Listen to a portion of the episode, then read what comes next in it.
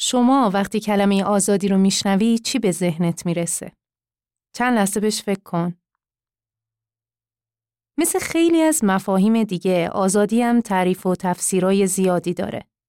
از دید جامعه شناسی، سیاست، مذهب، روانشناسی، فلسفه و عرفان آزادی به شکلی معنا میشه که البته بعضی جاها هم اشتراکایی وجود داره. به طور کلی میشه گفت آزادی زیر سلطه دیگران قرار نگرفتن و رهایی از بندگی غیره. حالا این تعریف رو داشته باش باز بهش برمیگردیم. چند وقت پیش با خوندن یه مطلب سوالی تو ذهنم شکل گرفت و برای رسیدن به یه جواب کاربردی موضوع رو با تمرکز بر دیدگاه مولانا بررسی کردم. سوال این بود: آزادی واقعا چیه و چطور به دست میاد؟ اساس مطالب این دو شماره یعنی یازدهم و دوازدهم مقاله ده کلید رهایی از محمد جعفر مصفاست که البته با سایر مطالعاتی که داشتم آمیخته و پرداخته شده. لطفاً تا آخر همراه هم باش تا به مفهوم آزادی یه نگاه دقیق و عمیق بندازیم.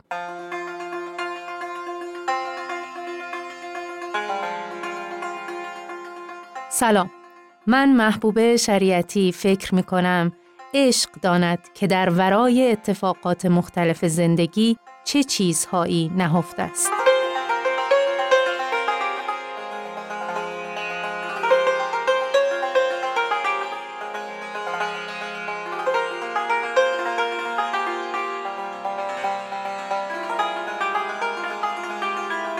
بند بکسل باش آزاد ای پسر این مصرع که تو دیباچه مصنوی معنوی اومده سرمشق این شماره بود تا به جستجوها و بررسی هام پیرامون مسئله آزادی جهت بده.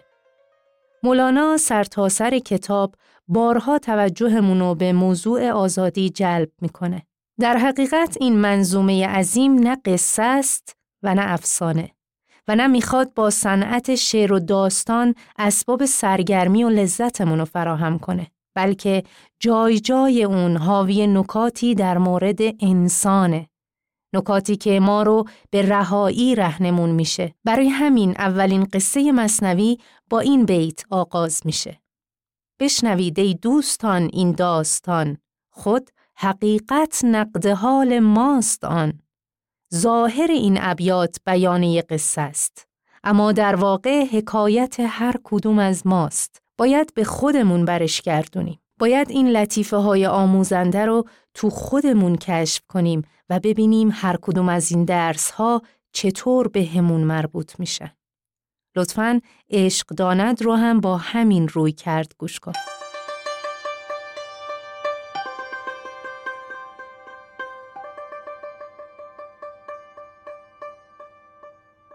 وقتی از آزادی حرف می‌زنیم دو تا مفهوم متفاوت به ذهن میاد. یکی آزادی به معنای اختیار که به یه ویژگی از ویژگی های بشر اشاره داره فارغ از اینکه هست یا نیست. و دومی آزادی از قید و بندها که اکتسابیه و به دست آوردنی. پرداختن به آزادی به مفهوم اختیار خارج از حوصله این شمار است. اما طبق تعریف ها آزادی اکتسابی خودش به دو صورت محقق میشه. آزادی درونی و آزادی بیرونی. اون تعریف کلی آزادی که اول گفتیم برای هر دو صورت صدق می‌کنه. رهایی از سلطه دیگران و از بندگی غیر هم می‌تونه تو جنبه های درونی وجود انسان به دست بیاد و هم تو جنبه های بیرونی یعنی زندگی اجتماعی و سیاسی و غیره. تو دنیای مدرن بیشتر توجه ها به سمت آزادی سیاسی و اجتماعیه. اما مولانا میگه تو وطن بشناس ای خاج نخست. از نگاه مولانا بیشتر بندها و تعلقات درونی هند و بنابراین رهایی و لذت هم در واقع از درون به دست میاد. راه لذت از درون دان، نز برون. شاید این حلقه گم شده جستجوهای ما در مسیر آزادی باشه. تلاش برای کسب آزادی درونی. البته سعی و کوشش برای اصلاح بیرون جزء جدا نشدنی از حیات مادی انسانه. چنان که میگه گر توکل می‌کنی در کار کن، کشت کن، پس تکیه بر جبار کن. توکل یه امر درونیه اما قبل از اون باید اقدام صحیحی صورت بگیره. پس احتمام به ساختن و آبادانی بیرون سر جای خودش. با این اصاف مبنای بحث ما آزادی درونی و راه رسیدن بهشه. مولانا نفس جستجو برای رهایی رو دلیلی بر امکان رهایی می‌دونه. نور پنهان است و جستجو گواه که از گذافه دل نمی جوید پناه. اینکه میل به رهایی داریم یعنی راهش هم وجود داره. وحشتت همچون موکل می کشد که بجو ای زال منهاج رشد. اگه وحشت هست یعنی امان و سلامت هم هست. خود این وحشت ما رو به تلاش برای نجات دعوت می‌کنه. اما یه جایی متذکر میشه. این عجب که جان به زندان اندر است. وانگهی مفتاح زندانش به دست. کلید آزادی هر کس دست خودشه و عجیب اینه که قفل و باز نمی‌کنه و خودشو از زندان نجات نمیده. البته مولانا اینو میگه چون هم زندان رو می‌شناسه هم کلید رو. ما هم برای رسیدن به آزادی باید اول زندانی که در اون اسیریم رو بشناسیم. اما پیش از اون باید بدونیم و بپذیریم که زندانی هستیم. ما اغلب انقدر مشغول زندگی روزمره و تلاش برای معاش میشیم که یادمون میره به این زندگی نیومدیم تا فقط خور و خواب و عیش و لذت و حتی سختی و رنج رو تجربه کنیم و بعد هم بمیریم و تمام. فراموش می‌کنیم که تو هر لحظه زندگی در هر مسیری که پیش میریم باید قابلیت های انسانیمون رو رشد بدیم و این اشتغال های بیرونی باعث شده متوجه زندانی بودنمون نباشیم چه برسه بخوایم بشناسیمش. پس اول از همه باید از حصار بزرگی به نام جهل عبور کنیم که پری و آدمی زندانی اند. هر دو در زندان این نادانی من اینجوری تصورش می‌کنم. یه آدمی که توی زندانه و کلی قل و زنجیر ریز و درشت به دست و پاش بسته است و جلوی چشمش پرده ای از نادانیه که نمی‌تونه زنجیرها و میله های زندان خودشو ببینه. پس برای اینکه بخواد کوششی در جهت رهایی بکنه، اول باید اون پرده جهل کنار بره. گر به جهل آییم آن زندان اوست. ور به علم آن ایوان اوست. زمانی که به اسارتمون آگاه بشیم می‌تونیم به درگاه حقیقت پا بذاریم. پس اولین قدم یا اولین کلید آگاهی و این آگاهی برای دیدن تک تک بندها و زنجیرها و گشودن در زندان لازمه. بعد از اون باید بدونیم اصلا این زندانی که هست کجاست و این شناخت زندان خیلی مهمه. همون آگاهی دیگه. چون اول باید درد و بشناسیم تا بتونیم درمانش کنیم. وگرنه هر کاری که بکنیم برای رهایی بیهوده است یا حتی جواب معکوس میده. گفت هر دارو که ایشان کرده اند آن امارت نیست ویران کرده اند. اگه علت و درست نشناسیم به جای آبادانی ویرانی به بار میاد. و شاید این همه که در طول تاریخ بشر برای آزادی تلاش کرده و خونها داده اما هنوز اغلب افراد به نوعی احساس اسارت می‌کنن دلیلش همینه که درد رو درست تشخیص ندادیم یا برای رفع علت اصلی گرفتاری تلاش نکردیم.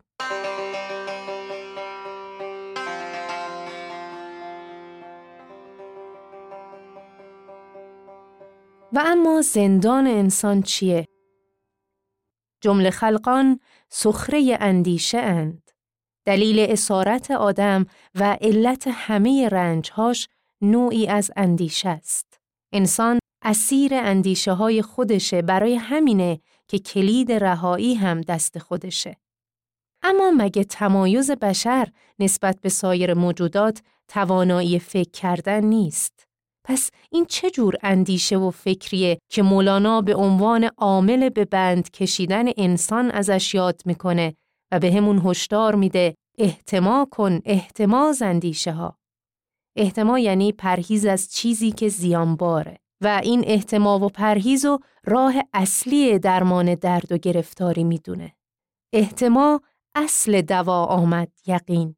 احتما کن قوه جان را ببین. تو اینکه قدرت تفکر یکی از مواهب خدا به انسانه و باید از این نیرو استفاده کرد شکی نیست. اما در واقع مشکل اصلا خود عمل فکر کردن نیست. بلکه شیوه فکر کردنه که می‌تونه ما رو تو زندان اندیشه حبس کنه.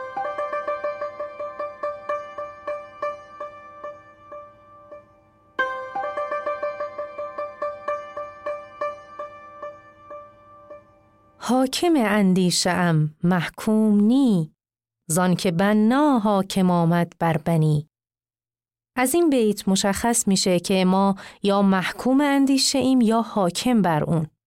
پس دو شیوه فکر کردن داریم. شیوه اول فکر کردن به واقعیت هاست. به چیزایی که خودشون یا اثرشون وجود دارن. مثل درخت، مثل گرما. این طرز اندیشیدن یه ویژگی هایی داره. اول اینکه ما خودمون انتخاب می‌کنیم که به واقعیت ها فکر بکنیم یا نه و منشأ این انتخاب هم نیازهای واقعیه. مثلا چون هوا گرمه فکر می‌کنیم چطور محیط رو خنک کنیم یا چون می‌خوایم مراقب درختمون باشیم به نحوه آبیاری و کوددهیش فکر می‌کنیم. دومین ویژگی این روش فکر کردن اینه که حتی اگه به اون واقعیت ها فکرم نکنیم باز اونا وجود دارن و تو دنیای خارج از اندیشه ما به ازایی براشون هست. مثلا دمای هوا بالا میره و گرم میشه. چه ما به خنک کردن محیط فکر بکنیم چه فکر نکنیم. درخت هست. چه ما به راه های مراقبت ازش فکر بکنیم چه نکنیم. پس در واقع این نوع اندیشیدن ابزار ارتباطی ما با دنیای واقعیت هاست برای رسیدن به دانشهای ضروری و وسیله یادگیریه. این نوع فکر کردن مفیده و ما این که حاکم بر اندیشه هستیم. اما روش دیگه فکر کردن اینجوریه که به نوعی به ذهن ما تحمیل شده. و موضوع این اندیشه های تحمیلی هم دانش و نیازهای واقعی نیست. ما تحت سلطه این دست اندیشه ها هستیم. سخره اندیشه ایم و در نتیجه خسته دل و غمپیشه ایم. بدترین ویژگی این نوع تفکر اینه که هر خیالی را خیالی می‌خورد. فکر آن فکر دگر را میچرد. این افکار و اندیشه ها ساعت ها ذهن ما رو مشغول می‌کنن بدون اینکه حتی بهشون آگاه باشیم یا تسلطی بر ذهنمون داشته باشیم. از دل یه موضوع میفتیم تو موضوع دیگه و بدون وقفه فکرمون درگیره و به اصطلاح اینجا نیستیم. حالا اساساً موضوع این افکار چیه؟ تشکیل یه هستی روانی یا هویت فکری تحت عنوان من و محافظت از اون. در واقع ما اغلب خودمونو با چیزایی تعریف می‌کنیم که از این هویت فکری میاد و اندیشه‌ای که مولانا بارها و به بیانهای مختلف ما رو ازش پرهیز میده هم همین هستی روانی یا منه. ویژگی دیگه این نوع اندیشه اینه که موضوعاتی که بهشون فکر می‌کنیم واقعیت بیرونی ندارند. مثل تعریف من از خودم به عنوان یه فرد متشخص یا یه انسان حقیر. اگه من به تشخص فکر نکنم اصلا وجود داره یا به حقارت؟ لاشی بر لاشی عاشق شده است. لاشی یعنی هیچی. لاشی بر لاشی عاشق شده است. هیچنی مر هیچنی را ره زده است. چون برون شد این خیالات از میان گشت نامعقول تو بر تو عیان. اگه بهش فکر نکنیم اصلا وجود نداره. در واقع برای تشخص و حقارت به طور مثال تعریف هایی وجود داره که ساخته ذهن انسانه. و این تعریف ها میارهایی ایجاد می‌کنن و به فکر ما جهت میدن. اینجوری فکر از کنترلمون خارج میشه و اتفاقا ما تحت کنترل اندیشه در میاییم. و همواره تو هر لحظه و هر تجربه سعی داریم اون منی که می‌شناسیم رو با این تعریف و تفسیرها تطبیق بدیم. پس یه من وجود داره که خودش از یه سری معیارها به وجود اومده و هم اون معیارها هم اون هویت ساختگی خیالی و غیر واقعی هن. ولی بخش زیادی از انرژی فکر ما رو به خودشون اختصاص دادن. هدف مولانا هم آگاه کردن ما نسبت به این توهم و خیاله که به نوعی بهمون تحمیل شده. هر جا که میگه این من، این هستی رو از بین ببر، منظورش همین تعریف های غلط حاکم بر ذهنه. در واقع من وجود حقیقی نداره که بخواد از بین بره. خب تا اینجا فهمیدیم اون زندان اصلی که توش گرفتاریم فکرهاییه که ذهنمون محکوم به اندیشیدن به اونها به خاطر چارچوبایی که براش تعریف شده. پس بزرگترین دیگری، بزرگترین بیگانه‌ای که برای رسیدن به آزادی باید از زیر سلطش خارج بشیم همین اندیش است. در زمین مردمان خانه مکن، کار خود کن، کار بیگانه مکن. کیست بیگانه تن خاکی تو؟ که از برای اوست غمناکی تو. منظور مولانا از تن خاکی جسم فیزیکی نیست بلکه اندیشه توهمیه و جای دیگه میگه ای تن کش فکرت معکوس رو صد هزار آزاده را کرده گرو نه تنها حرکت این اندیشه در جهت عکس رشد و ارتقای انسانه بلکه به اسارتش هم ختم میشه.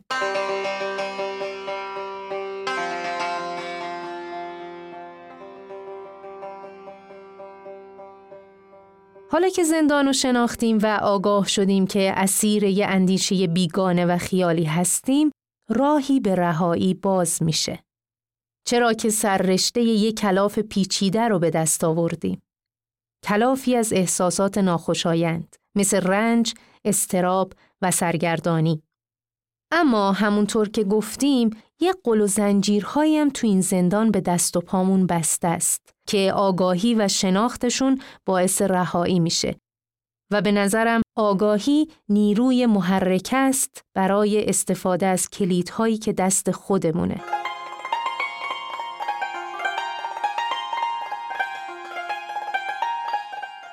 این قل و زنجیرها چیا هستند؟ اولیش قفلت از وخامت اوضاع و رنج زندانه. با وجود اینکه فهمیدیم زندانی هستیم، تلاشی برای آزادی نخواهیم کرد تا زمانی که بند قفلت به پامون بسته است. مثلا زمانی که کسی از ما تعریف می‌کنه، به اصطلاح اون من فربه میشه. لذت حاصل از تمجید دیگران ما رو سست می‌کنه. او چو بیند خلق را سرمست خیش از تکبر می رود از دست خیش. ظاهر موضوع قشنگ و دلفریبه و متوجه نیستیم که این من بزرگتر گرفتاریاشم بیشتر و بزرگتره. لذت تشویق دیگران نمی‌ذاره توجه کنیم به وابستگی ها، استراب ها و پوچی هایی که سر راهمونه.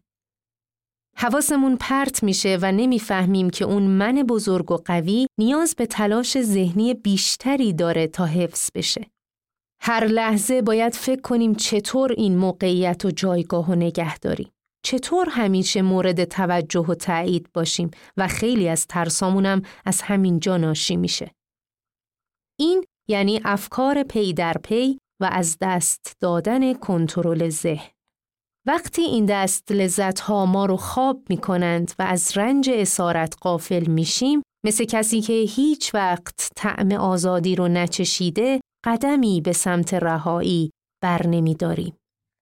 عمر در صندوق برد از اندوهان جز که صندوقی نبیند از جهان. کسی که تمام زندگی رو تو همین دلخوشی های ظاهری می‌بینه و فکر نمی‌کنه ورای این زندان چیز دیگه ای باشه پس برای همه عمر اسیره و چنین کسی چون ز صندوق بدن بیرون رود او ز گوری سوی گوری می رود. وقتی مرگ فیزیکی هم سراغش میاد مثل اینه که از گور اندیشه به گور خاکی منتقل شده در حالی که هیچ وقت واقعا زندگی رو زندگی نکرده. مولانا اینجا زندان هویت فکری یا من رو به صندوق تشبیه می‌کنه. همینقدر تنگ و تاریک و فسرده.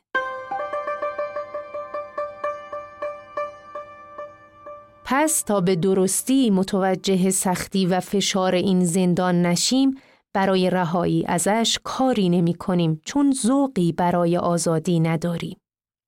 ذوق آزادی ندیده جان او. هست صندوق سور میدان او. سور جمع صورته. دائما محبوس عقلش در سور از قفس اندر قفس دارد گذر. منفذش نه از قفس سوی علا در قفس ها می رود او جا به جا تا وضعیت اینه تا در بند صورت و ظاهر گرفتار و البته دلخوشیم همه حرکت های ما خلاصه میشه در پا گذاشتن از یه زندان به زندان دیگه و نه حرکت به سوی کمال. باید روش تعمل بکنیم. یه حالت دیگه از قفلت هم هست که ما گرفتارشیم. مولانا برای درک این حالت مرقی رو مثال می‌زنه که تو قفسه. و گرداگرد قفس و گربه ها احاطه کردند. نه چنان مرغ قفس در اندوهان گرد بر گردش به حلقه گربگان کی بود او را در این خوف و حزن آرزوی از قفس بیرون شدن او همی خواهد که از این ناخوش حسس حسس یعنی بهره و قسمت او همی خواهد که از این ناخوش حسس صد قفس باشد به گرد این قفس در واقع رها شدن از زندان من نیاز به زحمتهایی داره که ترس، نگرانی و پیشداوری نسبت به اونا می‌تونه ما رو از رنج واقعی که خود اسارته قافل کنه. مثلا از دست دادن محبوبیت و در نتیجه تنهایی برای خیلی هامون قول وحشتناکیه بنابراین رنج دست و پا زدن برای حفظ جایگاه و موقعیت من رو به جون می‌خریم. حالا چطور می‌تونیم زنجیرهای قفلت رو باز کنیم؟ مولانا تو حکایت زیبا و پرمغز توبه نسوح راهش رو نشونمون میده. نسوح مردیه که ظاهری زنانه داره و فریبکاری نفس اونو واداشته تا از این صورت سوء استفاده کنه و با شغل دلاکی تو حمام زنانه آبی بر آتش شهوت بریزه و تو این کار خیلی هم هیلگره. البته بارها توبه کرده ولی باز گول نفس و خورده و ادامه داده. ناگفته پیداست این وضعیت خیلی وخیمه برای یه انسان چرا که تو گنداب زشت کاری داره غرق میشه. اما یه روز دعای یه عارفی باعث میشه راه توبه واقعی و نجات از این قفلت خطرناک براش باز بشه. اون روز جواهر دختر پادشاه تو هموم گم میشه.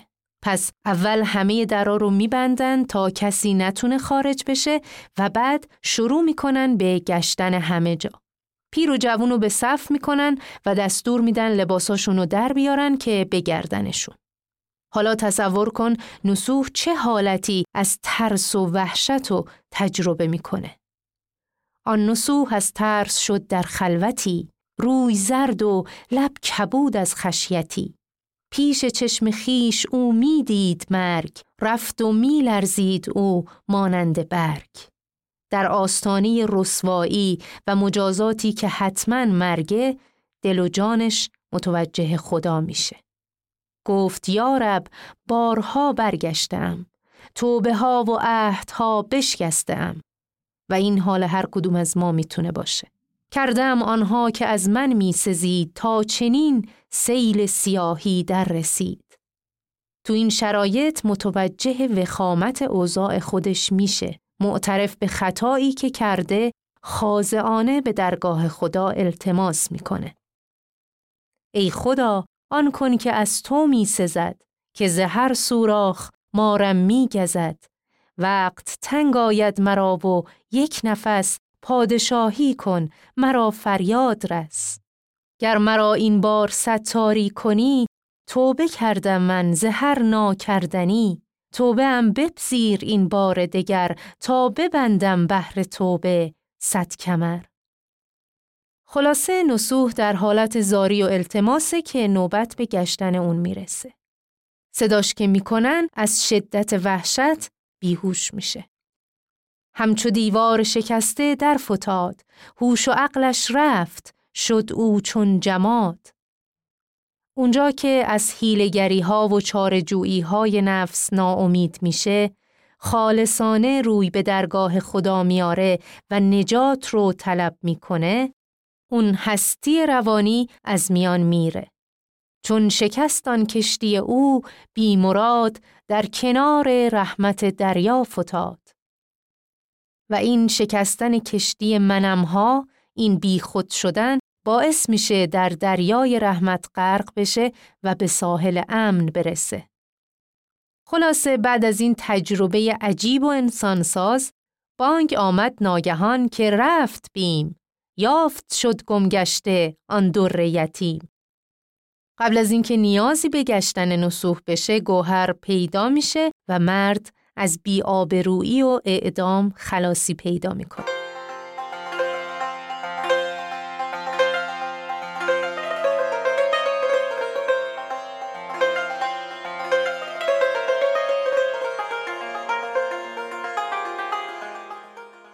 مولانا ضمن این داستان که قصه خود ماست به همون یادآور میشه که تا درماندگی و بیچارگی ذهن یا نفس رو درک نکنیم برای بازگشت برای رهایی از چنگال اندیشه تلاش نمی کنیم.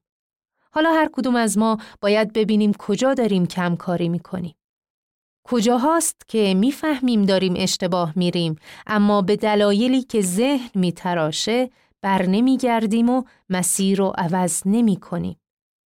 تا به وخیم بودن اوضاع خودمون نظر جدی نندازیم تو این زندان محکم در بند میمونیم و از زندگی و حقیقت بهره ای نمی‌بریم. پس راه گسستن زنجیرهای قفلت اینه که از چار اندیشی های ذهن اونم صرفاً برای حفظ من قطع امید کنیم و در طلب آزادی حقیقی بر بیاییم.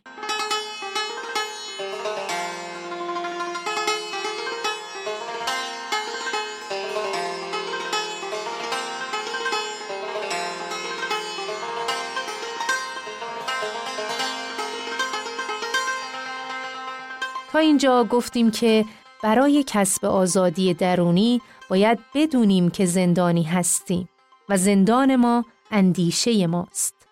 اندیشه ای که در پی خلق و محافظت از یه هویت ساختگی و خیالی به نام منه. و گفتیم در این زندان زنجیرهایی ما رو در بند کردند که اولیش قفلت از رنج زندانه و باعث میشه برای آزادی تلاش نکنیم. و همین که دیگه نخواهیم به فکر خودمون تکیه کنیم و به درماندگی اندیشه و نفس پی ببریم راه نجات گشوده میشه. به امید خدا بقیه زنجیرها رو تو شماره بعد بررسی می‌کنیم.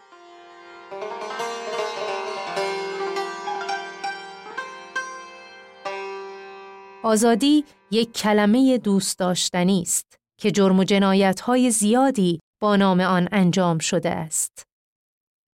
مسلما واژه آزادی اکثر مردم را هیپنوتیزم کرده است.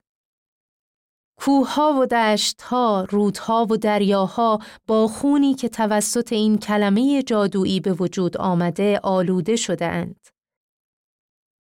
چند پرچم، چقدر خون، چند قهرمان در طول تاریخ آمدند وقتی که مسئله آزادی در سناریوی زندگی مطرح شد.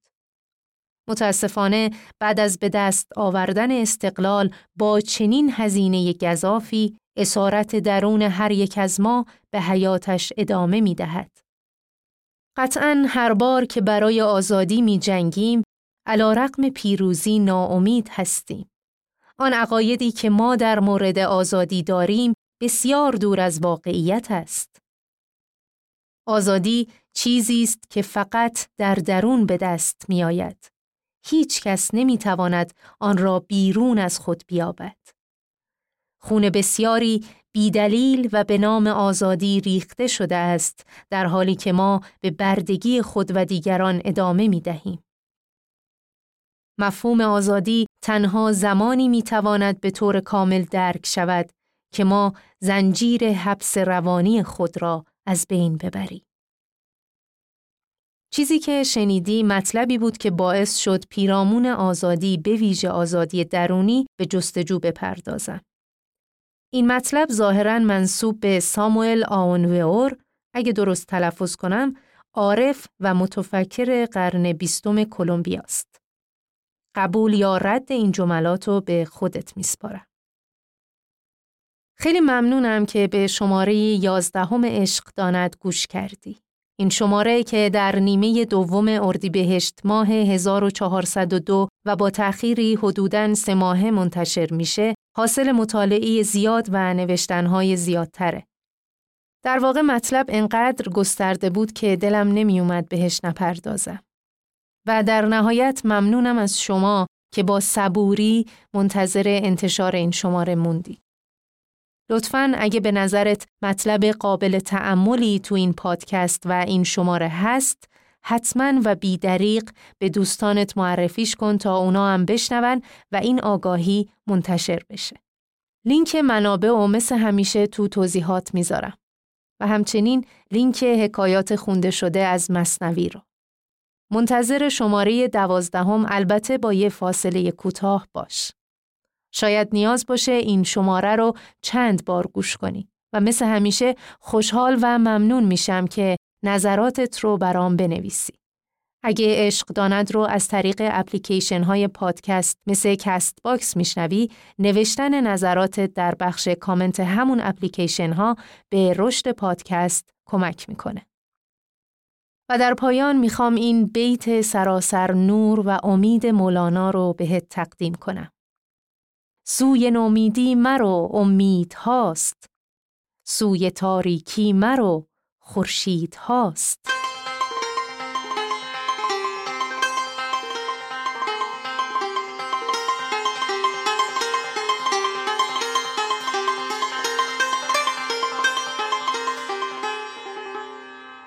و خلاصه کلام این که عشق باشد و نور باشد و لبخند.